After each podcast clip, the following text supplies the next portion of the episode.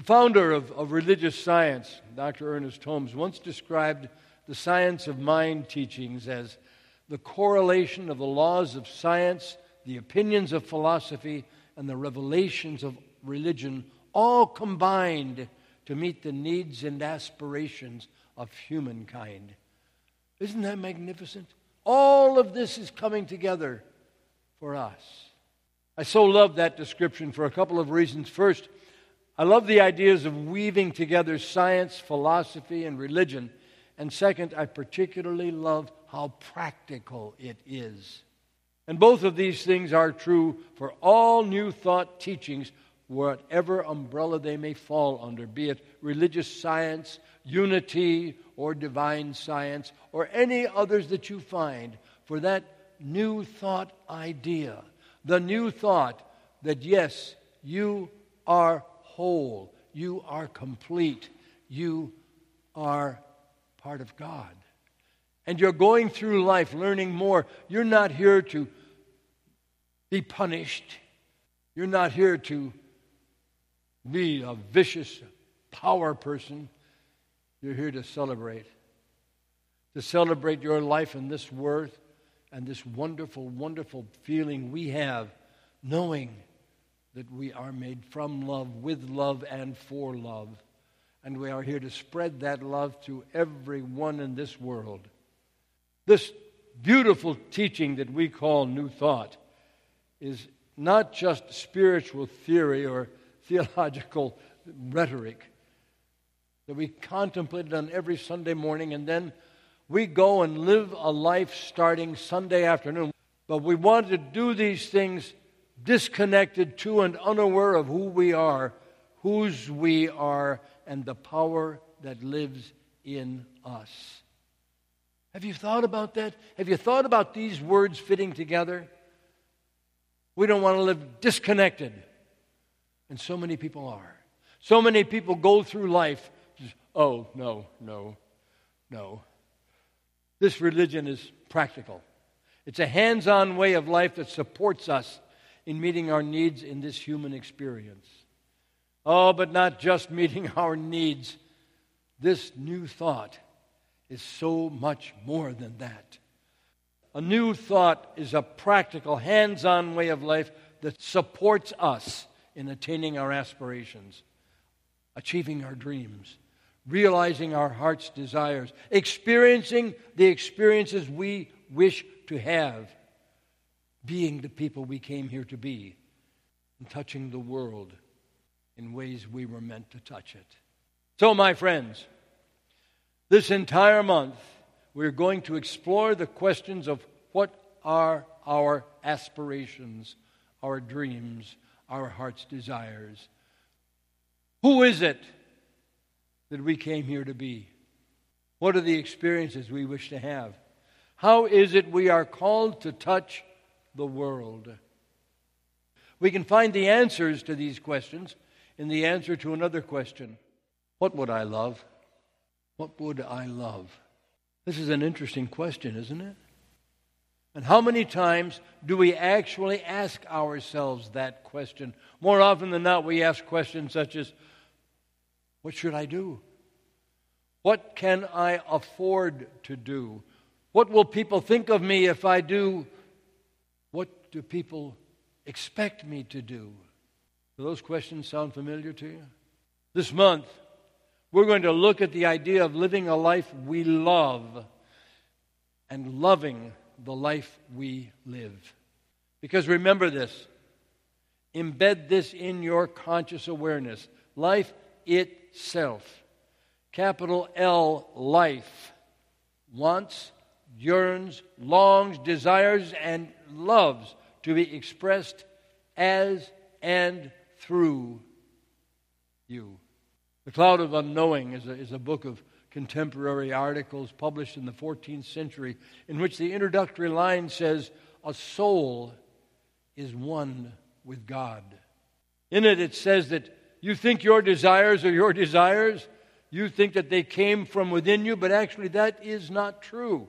Rather, by the time they reach your conscious mind, they are the echo of life's desiring to express and experience itself by means of you. Have you ever thought of life expressing itself by means of you? Wow. We think our desires are our desires. We think that they come from within us. But actually, that is not true. Rather, by the time they reach our conscious minds, they are the echo of life's desiring to express and experience itself by means of us. And if we don't express them, they will look for another opening where the expression can be made. Have you ever had a, a great idea but didn't do anything about it because you didn't see how, didn't have the time or resources, didn't think you were good enough, didn't think the time was right, and so on? And then later, see it come out as some successful product, some successful activity. It's one of the things we learn very early in life if we watch what's going on and go for the best in our hearts and minds, which is what we do in New Thought, we see things happening, things transpiring, things being created that we didn't even have an idea of. And you can say, well, that's what I was thinking of, but it wasn't complete until it went there. I really want you to get this this morning. In fact, say this with me right now. My desires are the echoes of life's desires to experience itself by means of me. And that's the truth. That is the spiritual truth of your being. You did not come here to live a meager life, to live a life of struggle, to be downtrodden or burdened or oppressed. Ernest Holmes tells us in the Science of Mind textbook on page 404 God is more completely expressed through the one who lives largely than through the one who lives meagerly. Do you live mar- largely or do you live meagerly? And yet, I know some of us are struggling right now, feeling downtrodden, burdened, and oppressed, living meagerly. I get that, and I understand that.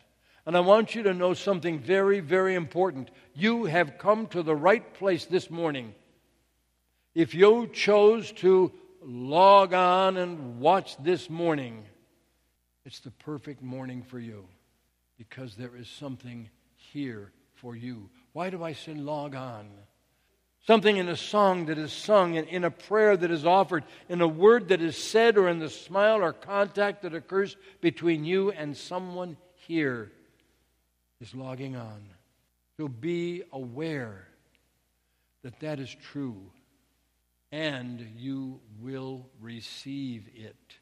Because life is yearning, longing, wanting, desiring to express itself through you, today we are going to let the question, What would I love? be our guide. Stop right now. Think of that. What you love will be your guide. Oh, usually when we think of letting love be our guide, we think in terms of the way we relate to people or in terms of the places from which we made our decisions and, and choices, right? We want to come from a place of love when we relate to others, right? We want to come from a place of love when we make decisions, right? And that is good. That is very, very good. I mean this in an additional context. I mean it in the context of letting what you would love be your guide in what you focus on and letting what you love guide how you spend your time, your talent, and your resources. What do you love? What would you love? What if you did that? If you think about it, every single invention, every discovery, and every human creation came from someone letting what they love guide them. Something for you to say, think about. How often are we helped down from just knocked down from things we love because somebody says, oh, no, you don't want to do that. No. Let love be your guide.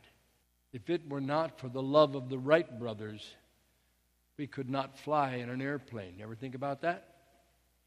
If it were not for the love of scientists, inventors, and discoverers, we would not have electricity or heating or light. We would not have cars or phones or appliances or computers to use. The list goes on and on. Without someone letting love be their guide, there would be no teachers, no schools, no education. There would be no books, no art, and no music. Each and every one of these things was created because someone answered the question, What would I love? And then they let the answer to that question guide them. In The Power, written by Rhonda Burns on page 17, it says, People who have great lives think and talk about what they love more than what they don't love. And people who are struggling think and talk about what they don't love more than what they do love. And in the science of mind, Ernest Holmes said, Whatever we think, act, believe in, feel, visualize, vision, image, read, and talk about, in fact, all processes which affect or impress us at all, are going into the subjective state of our thought, which is our individualized use of universal mind. Whatever goes into the subjective state of our thought tends to return again as some condition. So we and we alone control our destiny. Oh, so you may say this is all well and good, but I'm struggling just to make ends meet. I've got no time, energy, or resources to focus on what I love. And what I want to say about that, my friends, with a great deal of love in my heart is that you are telling yourself a lie, and then you are believing it. I'm not saying quit your day job so you can become an artist, if that is what you would love. But what you spend some time each day seeing is yourself as an artist. And then spend another few minutes doing something an artist would do. That's what I'm talking about. Then, what if you neutralized your emotional engagement with the struggle pattern of whatever is going on? Yes, deal with what needs to be dealt with, but do it with as little emotional involvement as possible, and then get your focus back to what you would love. And when you do that, when what we call our opportunity awareness is used, it expands. When our mindset becomes open, then our awareness of opportunities that are available, many of which have been available all along, but which we couldn't see, is much broader. This person thinks and does things differently. And just in case you think you have to do this all by yourself, I want you to know that you don't. In fact, we're given a great promise in Psalm 37 Trust in the Lord, and He will give you the desires of your heart. Commit your way to the Lord. Trust also in Him, and He shall bring it to pass. Wow! That's a pretty direct promise, isn't it? The desires of our heart shall come to pass if what? If we play our part. And our part is so important that it is mentioned twice.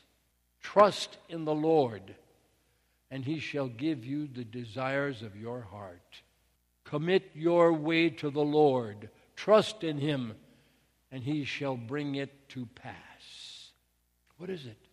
What is it? We must trust. Trust. Trust. I, I want to share a true story with you. I've, I've shared it with you before, but it fits our message so perfectly that I decided to dig it out again. It's about a friend of mine named Laura. Laura was having a really, really rough day. Upset, unhappy, angry, crying, and generally not being very nice to anyone who crossed her path. Ever had a day like that? Definitely not trusting in God. Definitely not trusting in good. Definitely not living her life. She went to the bank to deposit her paycheck through a, a drive up window with one of those pneumatic tubes. The teller was very kind and kept trying to support Laura. Uh, how can I help you? Is there something I can do for you? She kept asking, but Laura coldly replied, No, no, no, just cash my check. The teller then said to her, I'm sending you something back when I send you your deposit slip. It came in an envelope. Laura threw it on the seat next to her. She didn't even open it. Not then, anyway. Now, let, let me pause for a moment just tell you something else about Laura's story and to tell you about another story that Laura had heard several years ago in a Sunday service. When Laura was describing her encounter with the teller, she said that this story had always stuck with her, although on that day she had forgotten it. She had completely forgotten it. Then the story goes like this. You ready? A woman was lying in a hospital bed near death when a beautiful young woman came to visit her. The visitor spent loving time with the patient, listening to her and offering her comfort. And let me say as an aside if you visit someone, you don't have to have any answers. All you have to have is ears. Listen to them.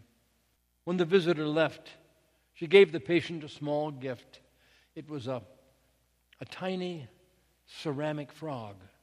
The patient thought it was a bit odd, but frankly, she was too ill to really care, so she asked the visitor to place it on the shelf over her head. Shortly after the visit, the patient rallied and experienced a seemingly miraculous recovery. A nurse entered the room, and after checking on the patient, somewhat in disbelief at her turnaround, she noticed a ceramic frog sitting on the shelf. As she looked at the little frog, she said, This explains your recovery. You have a guardian angel. The patient was confused. So the nurse continued, I've, I've seen a number of these little frogs in patients' rooms, and every single one of them miraculously recovered. It was delivered by a beautiful young woman, wasn't it? Every such patient has described her, yet no one except these patients has ever seen her. And if you turn the frog upside down, you just might understand. The patient did just that and found written on the bottom of the little frog p- figure the letters F R O G, followed by the words, fully rely on God. Now back to Laura. When she got in her car the day after her encounter with the bank teller, she saw the envelope the teller had given her and remembered that the teller said she was going to send her back something. When she opened the envelope, what do you suppose she found? You guessed it a little green frog on the end of a keychain. A tangible, real reminder that she can truly, completely, and fully rely on God. And we can truly, completely, and fully rely on God as well to bring forth the desires of our heart because remember, by the time they get to us, they are the echoes of life's desire to express itself. Science of mind says begin to blot out one by one all false beliefs all false beliefs. All ideas that you are limited, poor, or miserable. Refuse to think of failure or to doubt your own power. See only what you wish to experience. That's another way of saying what you would love. And look at nothing else. Cannot the great principle of life create for us all that we need? The universe is inexhaustible. It is limitless, knows no bounds, and has no confines. Since you were a little child, have you ever stopped thinking about the wonderful meaning of infinity? This universe doesn't stop at Cincinnati. It goes on and on and on. And it never runs out of anything because it is infinite It is inexhaustible. It is an experience of life. We're not depending on, on a reed shaken by the wind, but on the principle of life itself. For all that we have or ever shall need, it is not some power or a great power, it is all power. All we have to do is to believe, never wavering, no matter what happens. And as we do this, we shall find that things are steadily coming our way and that they're coming without that awful effort which destroys the peace of mind of the majority of the race. We know that there can be no failure in God's mind, and this mind is the power on which we are depending. Has anybody heard those words? There can be no failure in God's mind, and this mind is the power on which we are depending. I'm saying those words again because you are going to notice something happening in your life in the not too distant future that is going to let you know that there is no failure in God's mind. You see the laughter, the love, the joy that comes through everyone because of God. And that that power, that mind, is all you're depending upon because it is everything. So I ask you this morning what would you love? Pick one thing right now, just, just, just one thing. A healed relationship, a relationship at all, success in your business, releasing a business, a deeper connection with the God of your being, a return to physical vibrancy, restoring of a broken heart, to plant flowers, to create art. Whatever it is that you aspire to, that you dream of, that you would love, get an image of it right now and close your eyes. Keep your eyes closed and visualize it. Visualize that which you love and see yourself with it now. See yourself letting that love, that affection, that creation guide your way as you move into this new year, this new month, this new time.